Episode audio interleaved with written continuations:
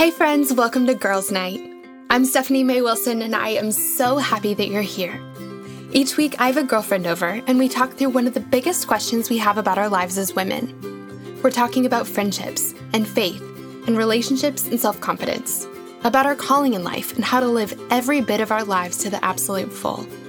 Life is so much better and easier and absolutely more fun when we navigate it together as girlfriends, and I cannot wait to get started.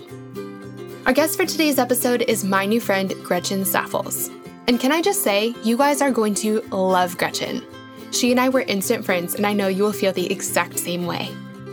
Gretchen is a wife, a mama, and the founder of a global online women's ministry called Well Watered Women. She's also a passionate writer and has amazing wisdom when it comes to reading and understanding the Bible. And today, that's exactly what we're talking about how to read the Bible, which, if we're honest, can be really hard to figure out sometimes. But that's why I'm so glad we have Gretchen here. Gretchen is going to help us answer some really foundational questions. Questions like what even is the Bible? Why did God give it to us? And why is it so important that we read it? She's also going to help us out with some really practical questions like what translation of the Bible should we be reading? Is there a book of the Bible we should start with? And how do we begin to actually understand the Bible and apply it to our lives instead of flipping to random pages hoping God will speak to us. Gretchen is going to talk us through all of this, and I am so excited. Friends, whether you are new to your faith or have been a Christian for years, my hope is that this episode will make reading the Bible way less intimidating and that it will reignite your passion for God's Word. But before we dive in, I have a resource I wanted to make sure to share with you. It's called the Lipstick Gospel Devotional, and here is what it's about. The Lipstick Gospel Devotional is a 90 day devotional to help you consistently connect with God, hearing from Him, trusting His plans, and feeling His presence in your everyday life. In this devotional, we talk about how to consistently spend time with God and how to feel connected to Him well beyond your morning quiet time. We'll talk about how to trust the plans God has for your life and how to figure out what those plans even are. We talk about how to step into your God given identity, feeling truly beautiful and good enough in your skin We'll talk about how to keep your faith strong in the midst of transition, uncertainty, and really hard days. We'll talk about how to add more joy, more delight, and even more whimsy to your everyday life, and so much more. This devotional is the perfect companion as you're diving deeper into the Bible. And if you're looking to grow in your faith these days, I would love to share it with you. To pick up a copy, just go to smaywilsonshop.com or you can click the link in my Instagram profile. I'm at smaywilson over on Instagram. Okay, friends, with that said, let's jump into the episode. Here is my conversation with Gretchen. All right, friends, I'm sitting with my new friend Gretchen Saffles, and I'm so excited for you to get to meet her. I have been wanting to chat with her for so long, and so this feels totally overdue and right, all in the same breath. Um, so, Gretchen, thank you for being here. Yes, thank you so much for having me. I have been really looking forward to this. Um, so before we dive in, I would love it if you could tell me uh, who you are, what you do, and a fun fact about yourself. Yeah, absolutely. So, like you said, I'm Gretchen Saffles. I have been married to my husband Greg for seven years now, and we have two little boys named Nolan and Haddon. They're four and a half and one and a half. So, clearly, we have our hands full. Yes. We live in South Atlanta, but we dream of traveling the world one day. We're big into adventures and exploring and trying new things, and we want to raise our boys living like that too. Um, I love fresh flowers, but I live in a household of boys, so that doesn't always mesh well together. And I majored in fashion merchandising in college, which is kind of a fun fact. That's not my total fun fact. But through God's unique, crazy, amazing plans, I began a ministry after college called Life Lived Beautifully that later was called Well Watered Women. So, the purpose of what I do at Well Watered Women is to equip and encourage women to be rooted deeply in God's word. That's what we're all about is helping women open the pages of the Bible and understand them and live them out in everyday life. So that's a little bit of what I do. I write Bible studies for women. I create um, journals, products, different things to stir your faith and to deepen your walk with Jesus. So, my random fun facts this is a good question. The first one would be that I am five foot 10. So, I am very tall. And a lot of people don't know that. When they meet me in person, they go, I had no idea you were this tall because social media is a little deceiving, right? You can't tell the tell the height. So that would be one. And then my really random one, I don't think I've ever shared publicly, when I was a little girl, I took tambourine dance lessons, which I don't even know if that exists anymore. but I literally have like a tambourine that has tassels on it. And I remember doing these little motions and I'm like, oh, that's so embarrassing. But that's my that's my very random, random fact. okay. I love both of those things. One, I'm like, we may need to have you prove it, Gretchen. We may need- I totally I could totally find that tambourine. I I don't even know what the name of that was or why I did tambourine dance lessons. I just always loved dance or creativity or things like that. So my parents let me try out different things. But that is one of the things I'm like, oh, I do not want to put that on a resume that I took tambourine dance lessons. That is so amazing. the other thing is, I love that you said that you're tall because I am too. I'm five nine. Yes. No, and it's awesome. so like I it's so funny because like you said, it's really hard to know when you are on Skype or something. I mean, like I can see shoulders up, you know? Yeah. It, it's so it, you have no idea how tall someone is. And so I've definitely had friends that I've known for a long time that when I finally get to see them in person and hug them, they're like, You're a lot taller than I thought you were gonna be. Nice. Like, okay. that's amazing. That's amazing. I'm so glad that we have that in common. Are you good at sports? Um, no. Me either. Okay. That, that's the thing though. Is Pe- like I'm tall. People always say, "Hey, oh, you should play volleyball or you should play basketball," and I'm like, if you saw me play yeah. volleyball or basketball, you wouldn't say that. You don't want me on your team. Yeah. Yep. I know. Yeah, I know. But I was I'm a dancer. I was a dancer, so that like, so I'm I'm decently coordinated. But no, uh, if there's yes. a ball involved, I'm I'm in trouble. Yeah. I'm right there with you. I love well, that. we can do all the creative stuff, like the dancing stuff, aside from basketball or volleyball and things like that. yes. So everyone listening, if you're trying to put together a volleyball team or a basketball team, don't invite don't either invite of us. us. Don't Just, invite us. No. Nope. Well, I'll, I'll sit on the sidelines and I'll cheer for you like it is my job. Yes. Oh, but yeah. don't invite me to be part of the team. Yeah. right um, with so Gretchen, I, I love that we get to talk today because um, I love what you do. And something I've been wanting to talk about on the show forever is is really how to get into our Bibles because so many of us, whether we've been a Christian for a really long time or whether we're sort of like new to this whole faith thing, we know that there's this giant, intimidating book called the Bible right. that we should read. But I think no matter who you are, it's really hard. It's intimidating. It's confusing. There are all kinds of names that like nobody can pronounce. It, it seems to be written for a time that was long ago, but people say that it actually applies to our life now. And we know on some level that it does. But when we open up the pages, it feels like I don't know how this story about sheep and goats applies to my life. And it's just, it's mm. really I think discouraging. And so yeah. I, I love your love for the word of God and I love the resources that you've put together to just make this easier for us. And so that's why I wanted to have you on the show. And I have like a whole list of like Gretchen, will walk us through this kind of questions for you. um, and I'm so excited about it. So are like, are you ready for me to just pick I'm your ready. brain? Okay. I'm ready. Let's okay. go. So first things first, and you guys listening, don't laugh because this is, I feel like this is not an obvious question. What is the Bible and why did God give it to us? I'm so grateful that you went to some of the very basic things because, again, if we're going to be studying God's word, we need to know what it is, why we should study it. So I'm I'm pumped to answer these questions. But before I start answering this question, these questions, I want everybody to know that's listening. I'm just like you. I haven't been to seminary. Um, I would love to go someday, but I haven't been to seminary but I have a deep love and longing to know God's word, to read it rightly, and to be changed by it. And I think it's so easy as women sitting in church or in Bible study to think that your pastor or the Bible study leader or the the author of the book that you're reading that they're the only ones who can study the Bible and hear from God. You know, we read their connections and different things that they're pulling out and go, "Oh, how did they get there?" And I just want to encourage you that that's you too. If you have given your life to Jesus Christ, then the Holy Spirit dwells in you. And John 14, 16 says that He is your helper and He is your teacher. So I want to encourage you before I start answering these questions, not to let fear keep you from studying the Bible and not to feel like, oh, I'm not capable of doing that. This is only for certain people.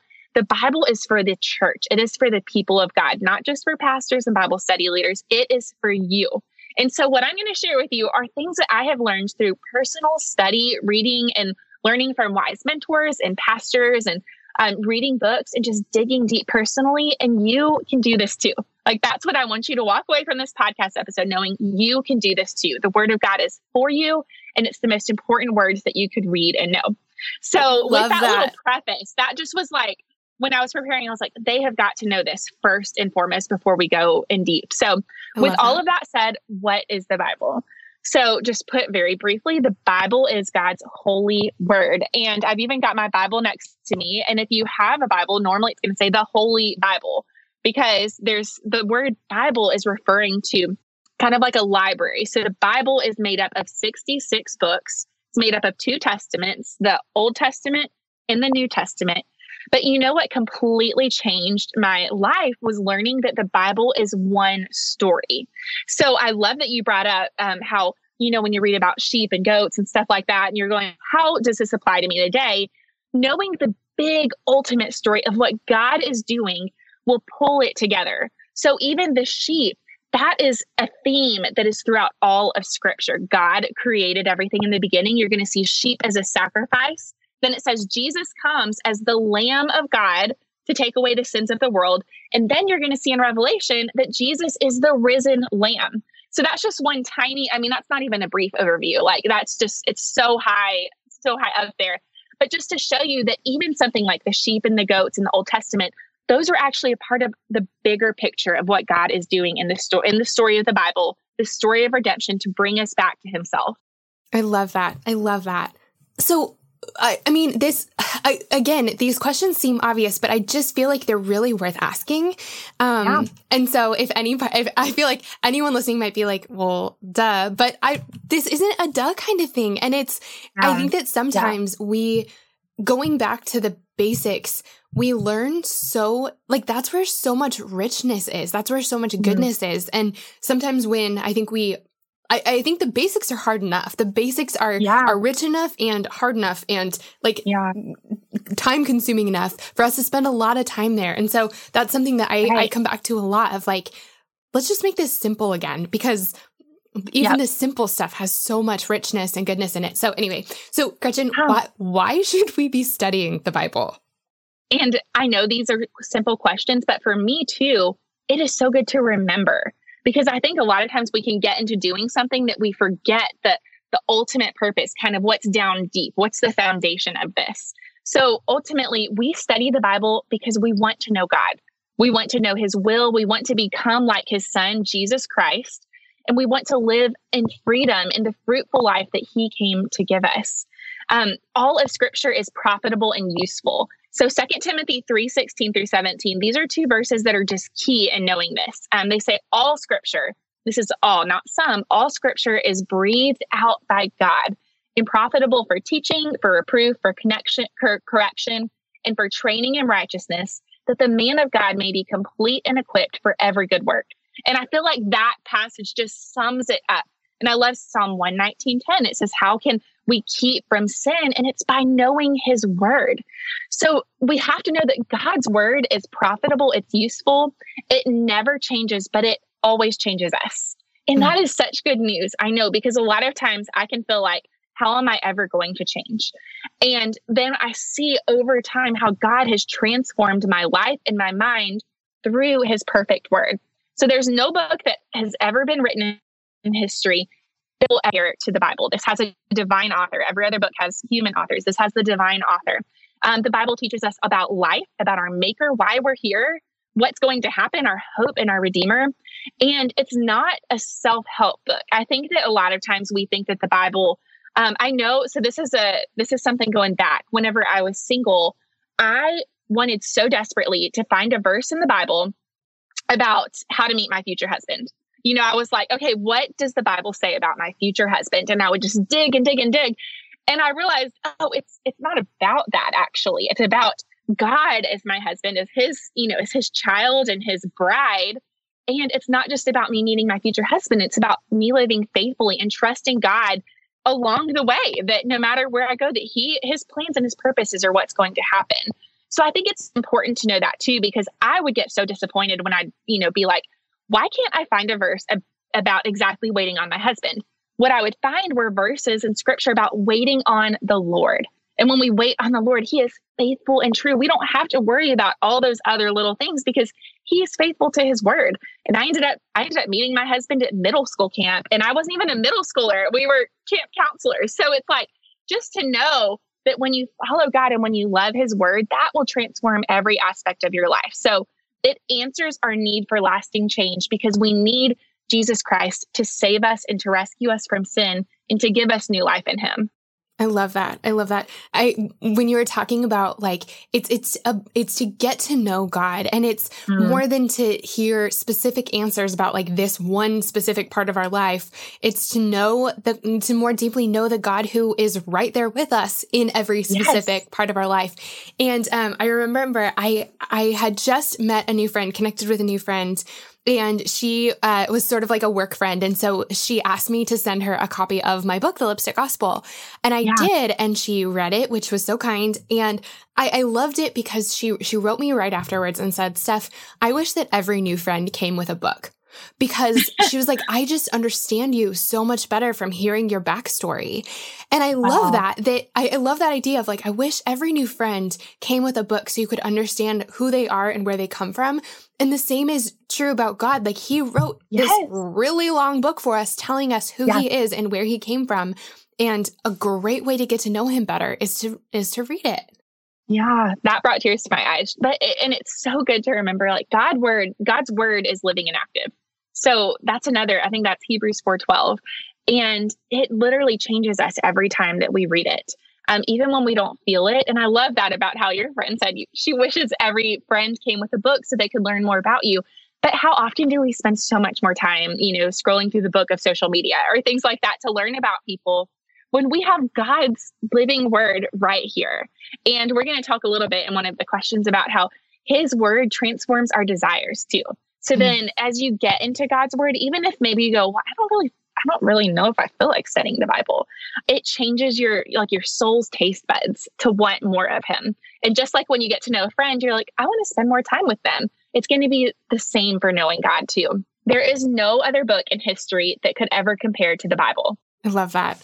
So when it comes to the Bible, you know, if you go into a bookstore or if you search for a Bible on Amazon, there are I, I mean, honestly, I don't know how many different versions and translations, but a lot. And they all have yeah. titles that like, like New International Version or English Standard something and like King James who's King James and I mean like I mean just and like why is why is his Bible so hard to read and I mean there just there's so many options um so when it comes to scripture when it comes to reading the Bible can you talk mm-hmm. us through a, like a few different options of translations right. and how to choose one, how to like how to know our way around the Bible section at Barnes and Noble? Yeah, that's a good question because if you were to walk into Barnes and Noble, it would be very overwhelming because so when you're looking at different translations, know that there's really two different kinds of categories. So some are word for word and they're more literal translations. So when they're the translators were um, you know, looking at the Greek manuscript, the Hebrew manuscript, those are the words that are more literal for that translation. But then there's also translations that are more dynamic. They're more they they make the words into something that is either more of a paraphrase or is something that is more like how we talk today. And so the Old Testament, just for you to know, is written in Hebrew and the New Testament in Greek and Aramaic. Those those languages are so different than the English than the English language. So when you're looking at some words in the Old Testament and the Hebrew, they may mean several different things because of the way that the words are composed. So for instance, when we say love, there's really one word for love when we we say, you know, love you or something like that. But when you're saying I love you to your husband versus a friend, it has a different meaning, right? Or like when you're saying like love, I love you to your child versus a burrito. You know, I mean like right, right. it's it's different they, love. It's a yeah. different meaning. And so when you go back to the original language, there's actually different meanings for the word love. And so that's why it's important too to know the different translations. Um, the more literal translations of the Bible are the ESV, that which you were you brought that up a second ago the english standard version the nasb the CSB, and I'm just going to name those three, okay. um, just to not say so many different letters that are confusing. And guys, we'll have this in the show notes. We'll have like a list yes. of the different ones and links to them, so that so yep. don't feel if you're driving, don't try to write this down. yeah, and I can send a bunch of different Bible links that are great. Yeah, and all of those are great. They're literal translations. They are really going back to the original language. Then there's more dynamic translations, which would be like the message translation the message I would view more as a paraphrase. Um, it's very poetic and it's more of a paraphrase. And then the New Living Translation is another one. So I personally have been reading and studying from the ESV for several years now and really love it. When going deeper in Bible study, I also love to use the Amplified Bible. And you can use this, I use my YouVersion app all the time. So on YouVersion, you can pull that up and see all these different types of Bible translations. And I love to read from different translations too whenever I'm going, okay, maybe this sentence, I don't fully understand what it's saying. Kind of reading from some of the various translations and going, oh, okay, you know, this is the concept. This is what is being said here. So I would recommend too, when you're studying the Bible, first of all, to just have a Bible that has cross references in it. So you can let scripture interpret scripture because a lot of times, even in the New Testament, Jesus will quote a prophecy from Isaiah or um, something from Genesis. But if you don't know that's from Isaiah or Genesis, you're going to go, wait, what?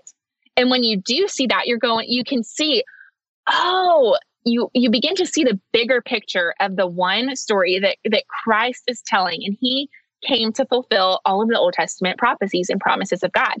So I recommend having a Bible with um, with cross references and I love writing journaling Bibles. I love being able to write out notes in them. But another great resource is to have a really solid study Bible. So the ESV Study Bible is an excellent resource. And I'm going to say, I, I don't necessarily recommend to just read from your study Bible all the time because most likely you'll find yourself only reading the commentary. And it's so easy to go to, okay, this doesn't make sense. I'm going to go see what the commentators had to say about it before you actually dig into it, before you read the context, before you think about it and try to try to study it yourself. So I want to encourage you to have a Bible that you can have the cross references and things like that. And then if you're going to use something additional, use that as more of like a commentary or um, not to just read the message, but use that more as kind of like a commentary paraphrase translation, but mm-hmm. to read something that's more literal word for word first. I love that. I love that. And I love that you talked about like journaling in your Bible. I don't have mm-hmm. um I don't have a, a journaling Bible, although maybe I should, but I I've had the same Bible for years and years and years. And yeah. it's just because I'm so attached to it. I love it so yes. much. But I have written in that thing all over the place. Mm-hmm. I've underlined, I've put hearts. I every once in a while I like put my own commentary. Like if I think something's funny, you'll see a little like haha in the corner. Like for example, uh, when Peter and John are racing to go see that the tomb is empty, and John is talking about it, and he says, "I'm I think I'm getting this right." John says, uh, like Peter and and the disciple that Jesus loved ran towards the tomb and the disciple that Jesus loved, who is he's always talking about himself, yeah, uh, beat Peter to the tomb. Like I ran faster. Yeah. like I just think that's so funny. Um, and so, yeah. but I, I mean, I have notes and and circles and highlights all over my Bible, and I think that we feel like because it's this holy text, we can't, we we shouldn't write in it. But that's I don't know. I that it's it's become so much more meaningful to me as I've written dates in it and as I've remembered every single time I read something, I see something different in it because of what I'm going through in that season. And so, um, right. don't be afraid to to find the Bible that's best for you and that's right for you, or to have more than one. And don't be afraid to write in it. You're not like desecrating the word of the Lord. You're you're engaging with it if that makes sense. yeah, sense. you're interacting with yep. with God. You're communicating with Him. You're. I use it to pray. Um, my papa, he was a pastor. He passed away many years ago. But I, every single one of his Bibles, all the grandkids have a copy of his, one of his Bibles, and he wrote dates in it. He would pray for people. And what I've seen too, when I'm reading through it, and sometimes I'll read a verse and I'll go, "Oh, like thank you, Lord, for that promise." And then I'll see a date that was like five years ago when I was praising him for the same thing. And what's so cool is I see God's faithfulness in it too. And I also, again, see how his word, it doesn't grow old. You know, I could read the same verse 10 years in a row And every single time we'll find so much hope, so much joy, so much peace. Mm-hmm. And so being able to date things or to write down, for instance, I remember my sister, we were praying for her to have a baby. And I wrote that prayer next to a specific passage. And then, like two years later, I was able to come back and write down, God answered this prayer. And I've continued to add to it to different people I've prayed for that have had babies. And so, again, it can be a testimony of God's faithfulness to write down things like that. Or even if you're in a sermon and the pastor makes some kind of um, connection that you maybe didn't see, to write it down so you don't forget.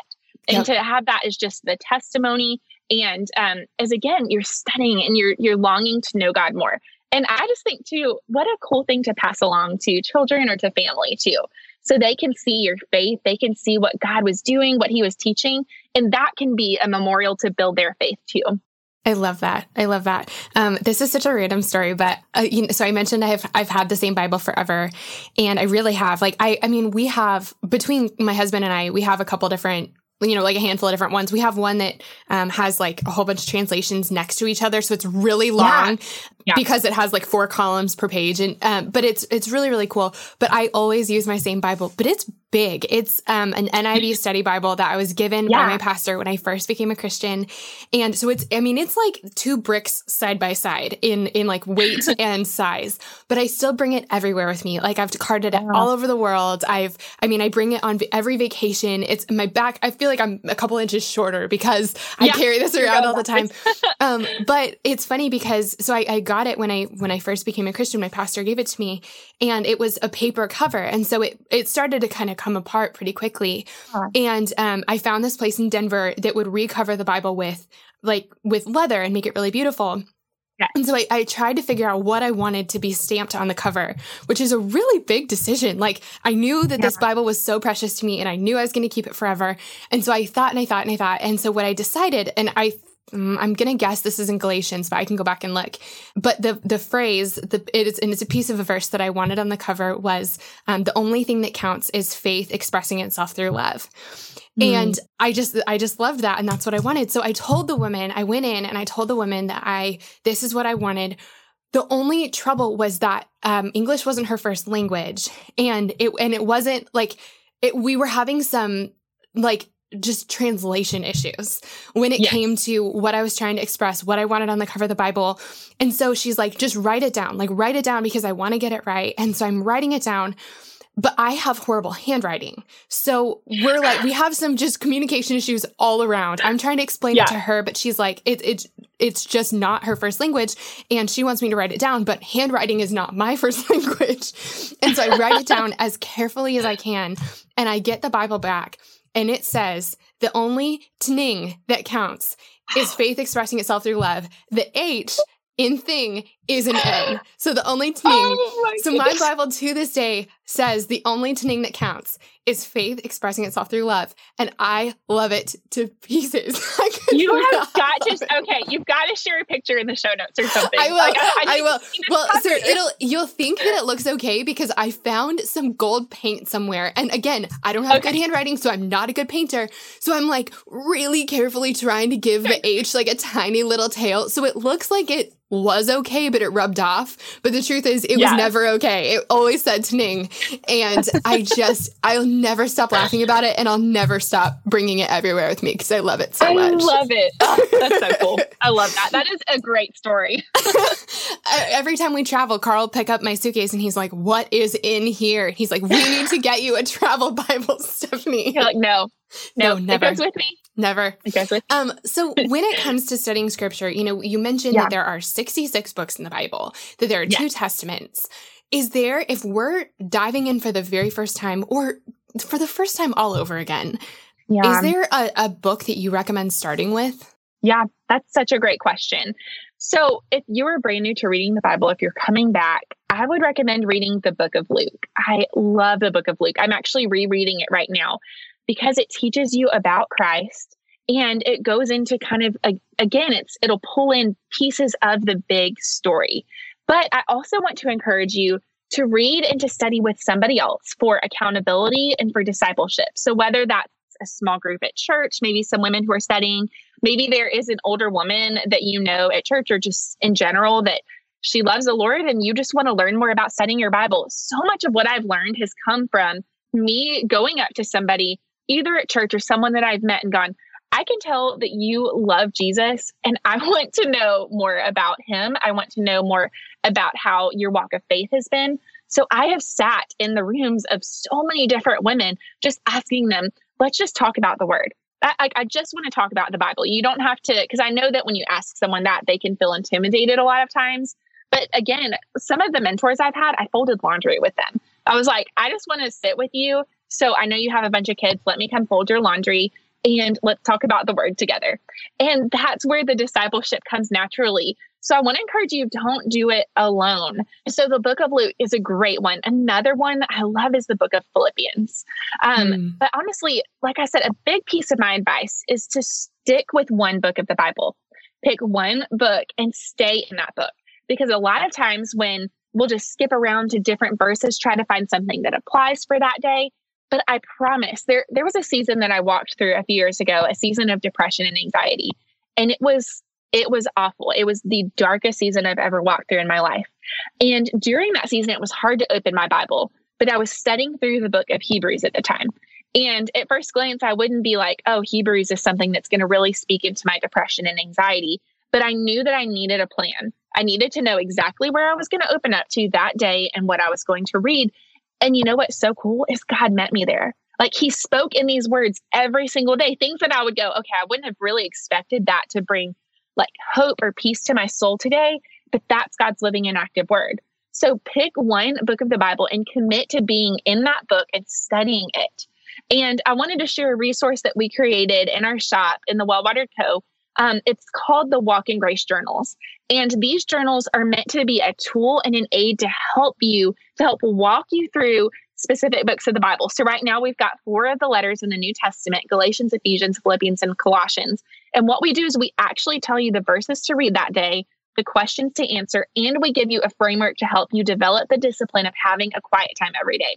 So again, if you are like brand new and you're going, okay, I just need at least one thing to walk me through how to study the Bible, that's a great resource. And then that's something that hopefully you can just go, oh, okay, I see how they asked those questions. I kind of see how they broke it down. Now maybe I can just open up a book of the Bible and do that as well. So, like I said, pick with one book or pick one book and stick with it and study with somebody else too. If you're brand new, study with someone else so you can encourage each other and sharpen one another. I love that so much. Um, and I'm glad that you said the, the phrase quiet time. And it's when I first became a Christian, I like yeah. didn't have anyone walking me through this. I didn't know what for I mean for the longest time I, I didn't know what that meant. And I remember going on yeah. I talk about this in the lipstick gospel, but I went on my first mission trip and um it was my first like real submersion into faith. Yeah. It was my first experience like meeting other Christians, worshiping. I mean, it was just this, so many firsts for me. And um, I remember the first day we woke up and they said, "Okay, great, we're going to start today by have by giving an hour quiet time. Like no one speak." You know, grab some coffee, go off into your own spot. And we're in Costa Rica. We're like in the mountains. And they said, and, you know, come back at the end of an hour, but you have an hour. And we had that every day in a row for 10 days. And I remember the first day, I'm like, what do I do in this time? What does this mean? But by the end of, well, and I remember talking to my best friend about it. She's like, well, she's like, pick a book. And she said, start with Matthew. And so I started with Matthew yeah. and um, I tried to read a little and then I journaled some and I still have that journal. I'm like, I don't know what I'm supposed to be doing right now. Yeah. But the thing that was so cool, I remember talking to my best friend about it and she's like, Steph, a quiet time is is a time in the morning where you connect with God. And it's a time sometimes it's a time of filling up on his wisdom, on his comfort, on his peace, whatever. Sometimes it's it's it's a process of like dumping everything that you're carrying at his feet and then being filled up with his peace and, and comfort of knowing that you don't have to carry this all by yourself. Or it's a time of learning about him, or it's a time of right. praying for people that you you love. And and the thing about it is, and I feel this way about scripture and about time with God, consistent time with God every day. Sometimes it's hard to like wrap our minds around the ways that we can change in those times. Mm. It's kind of like going to the gym once. You're like, how is walking on mm. this like yeah. circular like treadmill thing going to change my heart or my body or make me healthier? How is this possibly going to work? You just don't like, you can't see the the big picture when you just have one little day example. Um, and I feel that way about scripture and about quiet times too. That it's like you're sitting there and you're reading a book that's hard to read and hard to understand, and you're like, how is this going to change my life? But just like with exercise, the longer yeah. you do it, the more fruit you see come from it, the more you see your yeah. heart and your life change. And the other thing is, we're not jo- like the, the way that this um, example sort of like splits apart is we're not talking about exercise here. We're talking about right. time with God. And God right. can do things and promises that He will when you spend time in His Word and when you spend time with Him that are like beyond anything you can ask for or imagine. He he right. changes you. And it's not one day plus one day plus one day equals 3 days. It's he he just does things that we can't really explain and we can't quantify and that are amazing and we can't predict and it just takes trusting him enough to carve out that time long enough yeah. to see what he's going to do. Um, and so if yeah. you're thinking like, okay, how is sitting quietly in the morning going to change me? Like I can't totally explain it, but it will. So give it a try. or yeah. how is yeah. how is God's word reading words that I don't totally understand going to change me? And it's like I can't totally explain it, but he promises that it will. So test yep. him on it. Yeah. I love that. Well, and two, with with a quiet time, again, I think that the phrase can sometimes limit people because when I was in college, it was hard to find quiet moment. I mean, I lived at one point with eight other girls in this like little complex thing. Like it was rarely quiet. And now that I have kids, it's really quiet. Like even this morning, I just, uh, my kids were up when I got up. So the quietness went away really fast. And so I want to encourage you too that you can meet with Jesus even when it's loud and chaotic around you. When hmm. I was in college, I remember when I was um, studying for tests, I was like, okay, God, I want to make this time matter. And I really don't care about the specific like statistics or something. Like I that's just not my thing. But I want to know you too. So whenever I would start feeling maybe I used to statistics is a good example because I am not that kind of person. I did a tutor in college for that. Like art was my thing, not statistics. Yep. But I would have verse cards with me. And sometimes I would just take a take a minute and go, okay, God, I want to like reflect on who you are because I feel frustrated by this problem or something like that. And so knowing that you can meet with God right where you are. Like I took those verse cards with me everywhere when I was in college. And um, it looks different now, but it's hiding God's word in your heart. It's spending time with him. I mean, I spend time with my husband and I love it. Like I want to spend time with him and we carve out time that we can spend with each other. How much more important should we be spending time with God, our maker? And yeah. so to know that like it, it'll take sacrifice. It is going to take sacrifice. You'll have to put your phone away. You'll have to um, maybe not watch that like second show you watch during the day or something like that. But it's going to be the best time. And the more it's almost like, you know, when you kind of start eating healthier and you're like, oh, I really don't want to eat this healthy option right now. Or like, I really, I'd much rather have a Bryce, but I'm going to eat this. And then the more you eat it, the more you're like, oh, I crave this. Like, it's so good for my body and things like that. God's word is, it is good for you. It is beneficial. It is your life. So um, don't let the, the phrase quiet time, I like to call it word before world. So it's hmm. putting God's word before the world. And that's something you can do even in the afternoon if you wake up too late or before you go to bed or sitting in class or whatever it may be. Like you can put the word before the world at any time, anywhere. So if that phrase is more freeing, feel, feel free to use something like that. Yep, I love that. Hey guys, I hope you're loving this conversation with Gretchen as much as I am. Isn't she great? I wanted to pop in for one quick second to thank our sponsor for this week. Our sponsor for today's episode is a company I am totally obsessed with. Our sponsor is Audible. Now, listen, the truth is, I don't always have as much time as I wish I did to sit down and dive into a good book. But I do have time where I'm sitting in traffic, making dinner, cleaning my house, or at the gym, and I love that with Audible, I get to dive into a great book while I do those things. Truly, Audible is one of my all time favorite things, and that's why I am so excited to share them with you today. With Audible, you get access to an unbeatable selection of audiobooks, including bestsellers, motivation, mysteries, self development, memoirs, and my favorite, food memoirs. Now, you guys know I am a terrible cook, but I love reading about other people learning to cook, especially if they're cooking and traveling to new places at the very same time. That's my favorite. And I'm so happy to say that Audible has an incredible selection of food memoirs. They actually have an incredible selection of every kind of book because they have the largest selection of audiobooks on the planet. And now with Audible Originals, the selection's gotten even more custom with content made for its members. One of the books I've been listening to on Audible lately is Julia Child's memoir, My Life in France, which it's so good. Seriously, go read it. I've actually been trying to teach myself to bake while listening to her stories from France. I highly recommend it. It's the very best way to spend an afternoon. And that's the reason I love Audible so much. You can listen to amazing books on any device, anytime, anywhere, and while you're doing everyday things like cooking and cleaning and driving and working out. I just love it. Now, friends, I didn't think I could possibly love Audible more. That is until they told me that they were going to give all of our Girls Night listeners a 30 day free trial.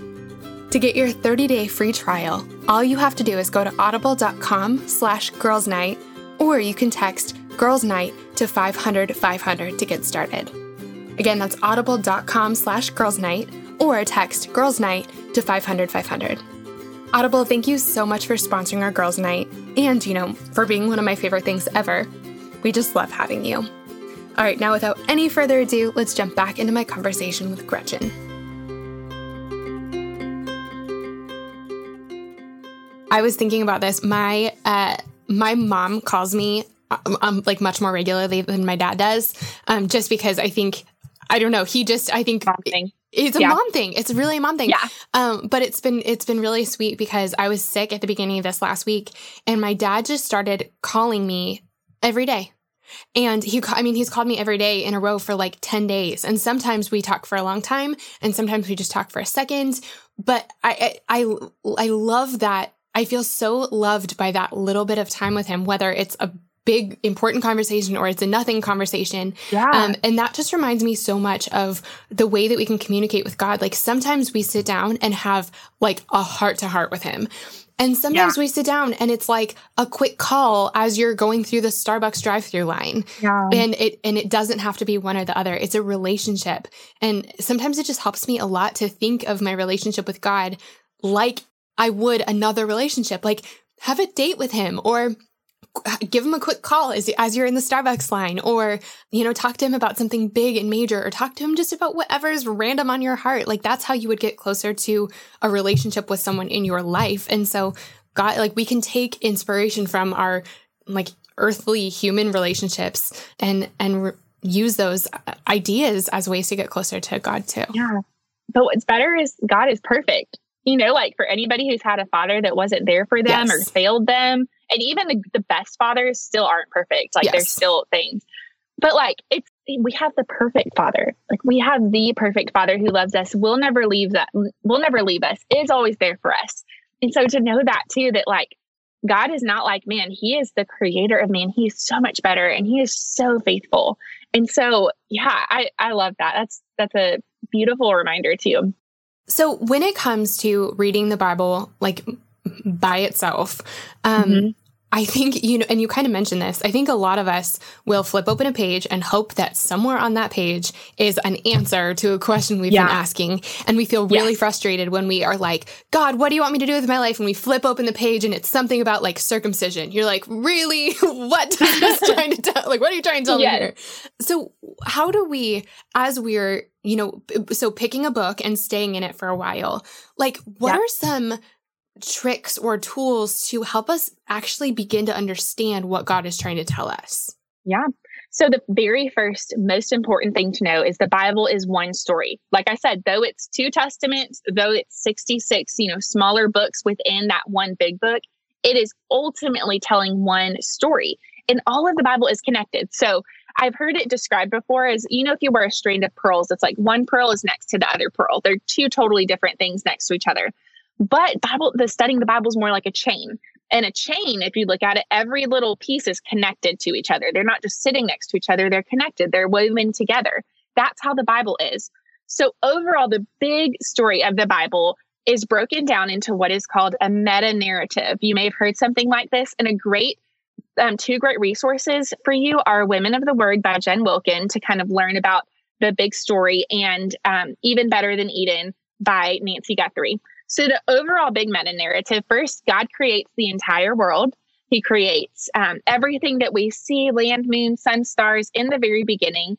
And then he creates man and woman in his image to be subduers of the earth, to reflect him, to bring glory to him. So he creates them and everything is perfect. It's beautiful. They're naked and without shame and they're one because there's no sin in the world. But then you get to Genesis chapter three, and that's when the fall comes in. Um, when man and woman rebel against God, God told them there was one tree in the garden not to eat from, which was the tree of the knowledge of good and evil. And the serpent comes, the serpent being Satan, who is a fallen angel, he rebelled against God, and he convinces them that God is holding out on them. We know that's not the truth. God always wants what's best for us. So Eve bites into this piece of fruit, which it always kind of makes me laugh that it's always depicted as an apple. I'm like, we don't know what fruit it was. But um, she bites into this specific piece of fruit. She gives some to her husband. They, he bites into it too. They rebel and they disobey God. And then they immediately recognize I'm naked. And they grab fig leaves of all the things in creation. They grab fig leaves, sew them together on their body to cover themselves up. And so that's the first two huge events in the Bible. And that's only Genesis 1 through 3. That is the first three chapters of this entire book of the Bible. So knowing the framework, the creation, the fall, the fall, this is the problem. This is like, oh my goodness, what has happened? But we see in Genesis 3:15, God does something amazing. So he shares with Adam and Eve, here's the consequences. But he also shares the first glimpse of the gospel, which is the good news that God was going to send his son to die in our place, to crush the serpent, and to buy us back, to buy his people back. And so right then he he he shares that he says, look, this seed of a woman is going to come and he is going to crush you. And the seed is Jesus. So you're in Genesis chapter three, and then all the way through the Old Testament, you're going to, um, you're seeing man's need for God, man's need for a covering. Before God sent Adam and Eve out of the garden, they he was clothed them in animal skins so that was the first sacrifice and that sacrifice is pointing you to the sacrifice of christ so ultimately he gave them these garments of skin but for us, we get the blood of Jesus to cover our sins. So again, you're just, you're already starting to see, whoa, like I had no idea. This is a big story. This is so cool. So then you get to the redemption part of the of scripture. So uh, again, after Genesis chapter three, all of what God is doing, all the things that are happening are a part of God's redemption plan. And you get to the New Testament, you get to the book of Matthew, and Matthew starts off with a genealogy. And again, genealogies were like, oh, okay, skip over that. That I could skip that today. But they're so important. Like the the genealogy of Matthew, when you study it, it just blows your mind. It is so incredible seeing the people that God worked through, the people that are in his genealogy, and then just the perfect timing of everything. So Matthew gets to that. And then it's just, it, it like blows people's minds. Jesus is born, but he's not born in the way that people think he's going to be born. He's born from a virgin, like a lowly virgin. She, I mean, she's not even really, she's not known. Her, she's just Mary. She's just a girl who loved the Lord. And he's born of her, and his father, his earthly father, Joseph, is of the lineage of David. And it's it's so it's so cool. So again, you're in the redemption part, and then consummation is the last part of the Bible, which is the book of Revelation. And this is where I love this. Nancy Guthrie describes it as this um, it's not just God restoring things, but it is Him bringing everything to its fullness. So we don't go back to the garden when Christ comes back for us. We go to an even better place, to the new heaven and the new earth. And so I tell you all of that because this one book, the more you can learn what the big story of the Bible is, the better you're going to be able to study it. Because when you're in the book, of Isaiah or the book, you know, when you're reading Psalms and things like that, you're going to know, okay, this is where we are in the story, in the big story. And this is where I can put this in perspective when I'm studying. So know that every word of the Bible is put there on purpose, even the genealogies. They reveal to us something important about God, his nature, his actions, his workings, and all of history.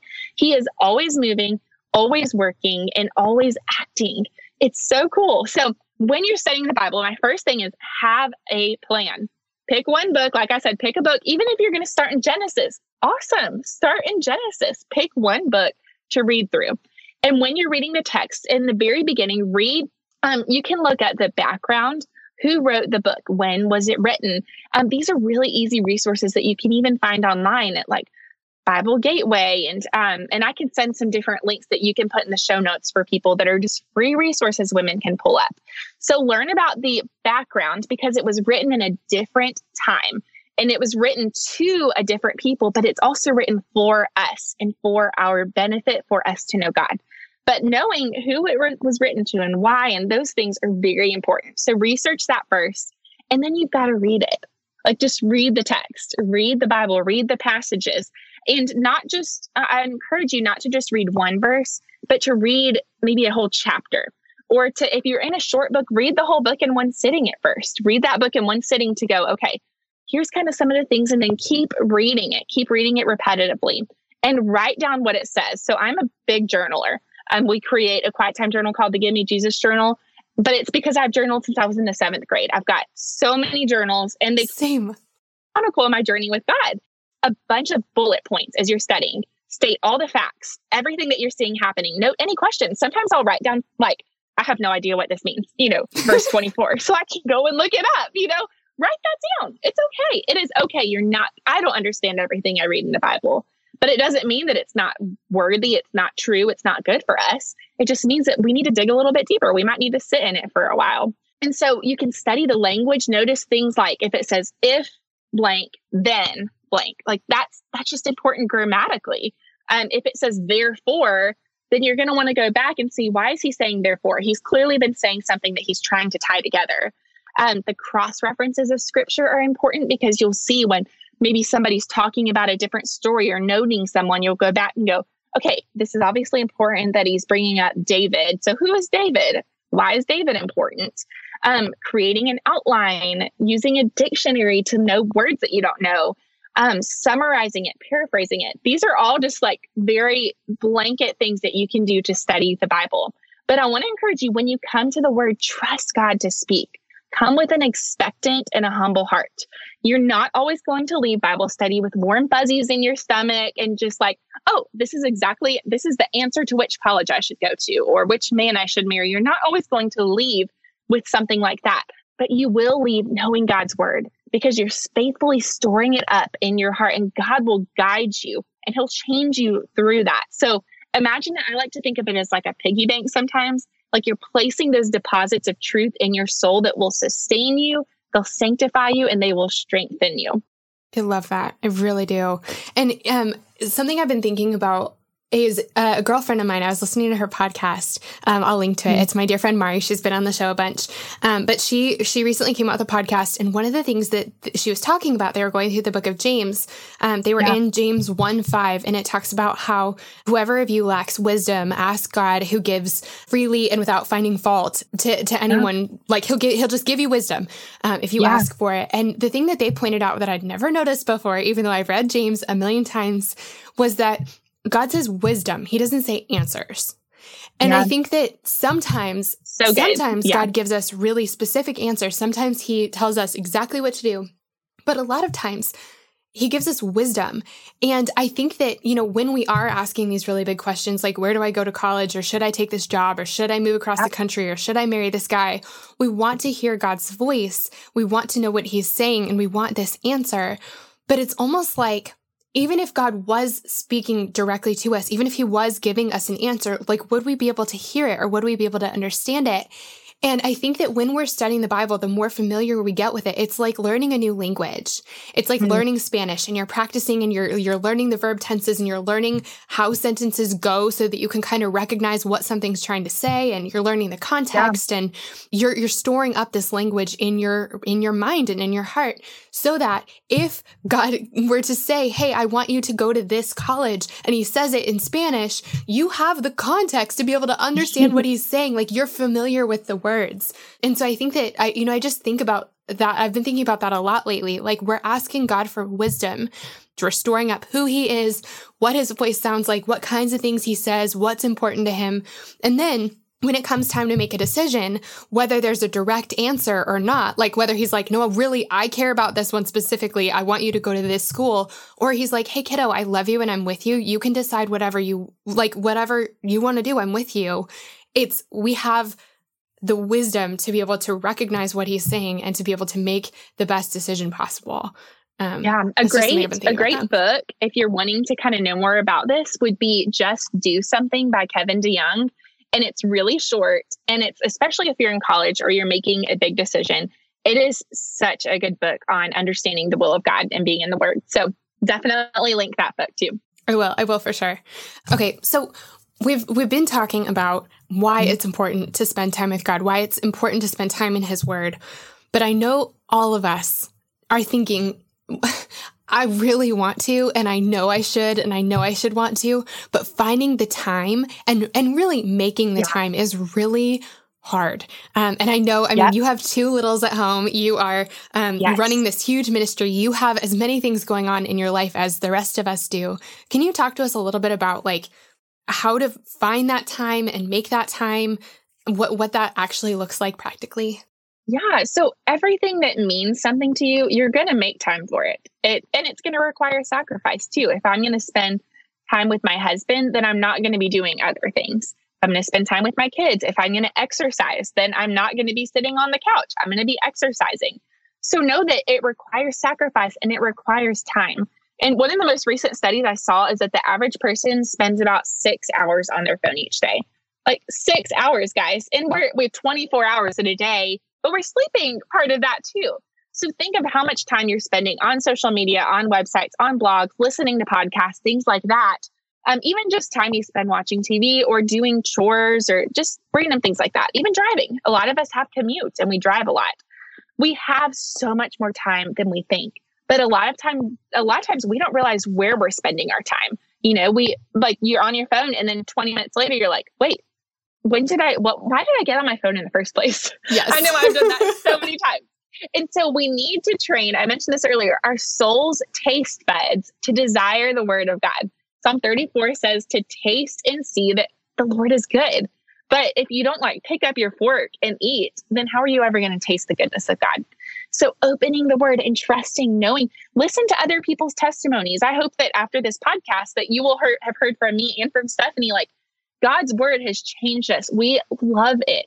And so I hope that even just hearing that will make you go, I, I want to know that too. I want to know the God of the Bible too. So for me, the most important thing is to remove my phone from my presence when I'm spending time in the mm-hmm. Word. Um, I, if it is near, I'm going to check the notifications. I'm going to go, oh, I wonder about this. Oh, you know, and then just get lost in some tangent. Something that my husband and I started doing last year is we sleep with our phones outside of our bedroom in a cabinet. Um, we put chart, we have like Greg put chargers in there. And so at night, I can read the word then or just spend time with him or read a book. And then in the mornings, I literally think every morning when I wake up, word before world, I want to put God first. I want to put him first. And I don't get my phone because I know immediately I'm going to be sucked into everything that needs to happen or things that people need from me or just various things like that. So yep. maybe for you, it is to sleep with your, get a real alarm clock and sleep with your phone outside of the room so it's not a temptation in the morning. Yep. Um, maybe it's getting accountability too, having somebody text you and say, Hey, did you spend time with the Lord today? And that way you're, you're going, Oh, yeah, I, I did, you know, like I want to spend time with God. So know that it's a discipline to study God's word, but the more you do it, you're going to crave it and desire it more. I feel like when we spend time on social media or on different things like that, it's kind of like we're eating cotton candy all day long, you know, and when you eat cotton candy, you feel really full, but then you also feel sick. You're like, oh, I'm so full, but I really know I should have eaten something better for myself. But it's like that cotton candy for your soul is social media in a lot of ways. I mean, there's some great, like, we hope to put out great resources and encouragement there, but ultimately it's cotton candy there. And so you want to, you want to eat a good meal. Like, you want to eat the steak dinner with the vegetables and the loaded potato. That's God's word. So the more that you feed on God's word, the more you're going to go, I want that. Like, that, like, that satisfies me. I desire it. I want to know more of it and I want to live by it. Um, so it's a discipline, but you're gonna maybe it's writing down how you spend your entire day and going, oh, I didn't need to watch that show right then. Like I could have taken that out and studied God's word. Mm-hmm. So there's a lot of different ways, but know that when you start reading God's word, you're going to desire it more and more. I love that. Gretchen, do you have just any last pep talk for the woman who's sitting here thinking, okay, yes. Gretchen, I want to do this. I want to do this. I'm nervous that I'm, you know, maybe I'll start and stop, or maybe I won't be able to understand, but I, yeah. I want this. I would just love a last word of encouragement from you. So, first of all, grace, sister, like God's grace is with you. You don't have to do it perfectly. I don't do it perfectly every day. It's going to look different. Some days I go to my Bible and I legitimately, and this is me being totally honest, I will sit there and go, I do not feel like reading my Bible right now. like that's just my like total honest human self. But I know that when I open God's word, like Satan will do everything to keep you from getting in God's word. I know when I open it, um, there has never been a time where I have regretted reading God's word. Like I have never opened it up and gone, oh, I wish that I didn't read the Bible today. Like that was just not good use to good use of my time. I've never done that. I have regretted scrolling social media and not reading my Bible. Um, but I've never, every time I spend time in God's word, it changes me and I love it so much more. And like I said, it's a discipline. You're not always going to leave with warm fuzzies. So have the right expectations. Come to the word knowing I want to know you, God. And no matter what it feels like, sometimes some books in the Bible are uncomfortable. Like you're going to sit in it and go, I feel really uncomfortable in this. I don't understand this. But when you don't understand something, don't give up. Don't let that be something that's like, oh, I don't understand this. This doesn't make sense. Press in further. Maybe it's something that you need to dig deeper. Maybe you do need to address a commentary, a good, solid commentary, or talk to your pastor and say, okay, what does this mean? Because I'm so confused by this. So I want to encourage you if you are confused, welcome to the club, but don't give up. Don't give up. Don't go, okay, I'm confused. Because there's been times where I have been confused about something like the lambs, for example. All the book of Leviticus used to just be so confusing to me. Like it is just so daunting to read about all these different sacrifices in the law and all of this stuff. And so finally, I got to the point several years ago, I was like, okay, I don't understand this, but it's there for a purpose. So I'm going to dig in deeper. I'm going to study this. And what I found was like Christ is all over the book of Leviticus. It is pointing to him as the ultimate sacrifice. They had to sacrifice every single day, several times a day, these specific things. But when Jesus came and he died on the cross as the Lamb of God, it says that he fulfilled all the sacrifices. Mm. Like no more were, did they need to offer those. So again, I get I get like so pumped about stuff like this. But when you start realizing that and you dig deeper and you're going, oh my goodness, this is so cool. Like Jesus fulfills all of this and he was the ultimate sacrifice. Like that is amazing. So read the Bible with faith, not fear. Read it with faith and not fear. Don't come to it and go, okay, God, I'm so nervous. Like, I, I don't want to do this wrong. Trust God. Come to Him and tell Him that. Say, God, like, will you lead me? Holy Spirit, teach me your word. Help me understand your word. So that is what I want to encourage you to do. Show up. Give God your best moments. Don't give him the leftovers. Like he's the creator of the universe. He's what everything revolves around. Um, I just I think it's so cool that the earth revolves around the sun hmm. because I feel like it's this visible picture. Like our lives revolve around the Son, the word, the God of, of the universe. And so remember that, like put thing first things first, and the Lord will transform everything. And I promise you, like, come back to us a year from after you listen to this podcast in a year of being in God's word, and you will be a totally different person. I love that. Gretchen, thank you so much for being here, friend. Oh, I loved it. This was such a fun conversation. Friends, thank you so much for listening to today's episode. I cannot tell you how much it means to me to have you here at Girls Night. Before you go, I would love it if you would do two quick things. The first is to subscribe. Subscribing to the podcast is the best way to make sure you never miss an episode. It's also a way easier way to listen because it's a way of sort of bookmarking the podcast. You never have to go looking for it again. Your app will just automatically download the next episode once a new one's released. The other thing is that it would mean so much to me if you would take a quick second to leave a rating and a review for the podcast. The way that iTunes knows to suggest the podcast to new people is by the ratings and the reviews. That's how we invite new friends to our girls' night. So, would you guys do me a huge favor and just take one quick second to leave a rating and a quick comment about how you like the podcast so far? It would help us out so much. And thank you to all of you who have left all of those beautiful five star reviews already. I cannot tell you how much it means to me. All right, friends, that's all we have for you today, but we'll be back next week with another episode of Girls Night. And I have to tell you, you're going to love this one. See you then.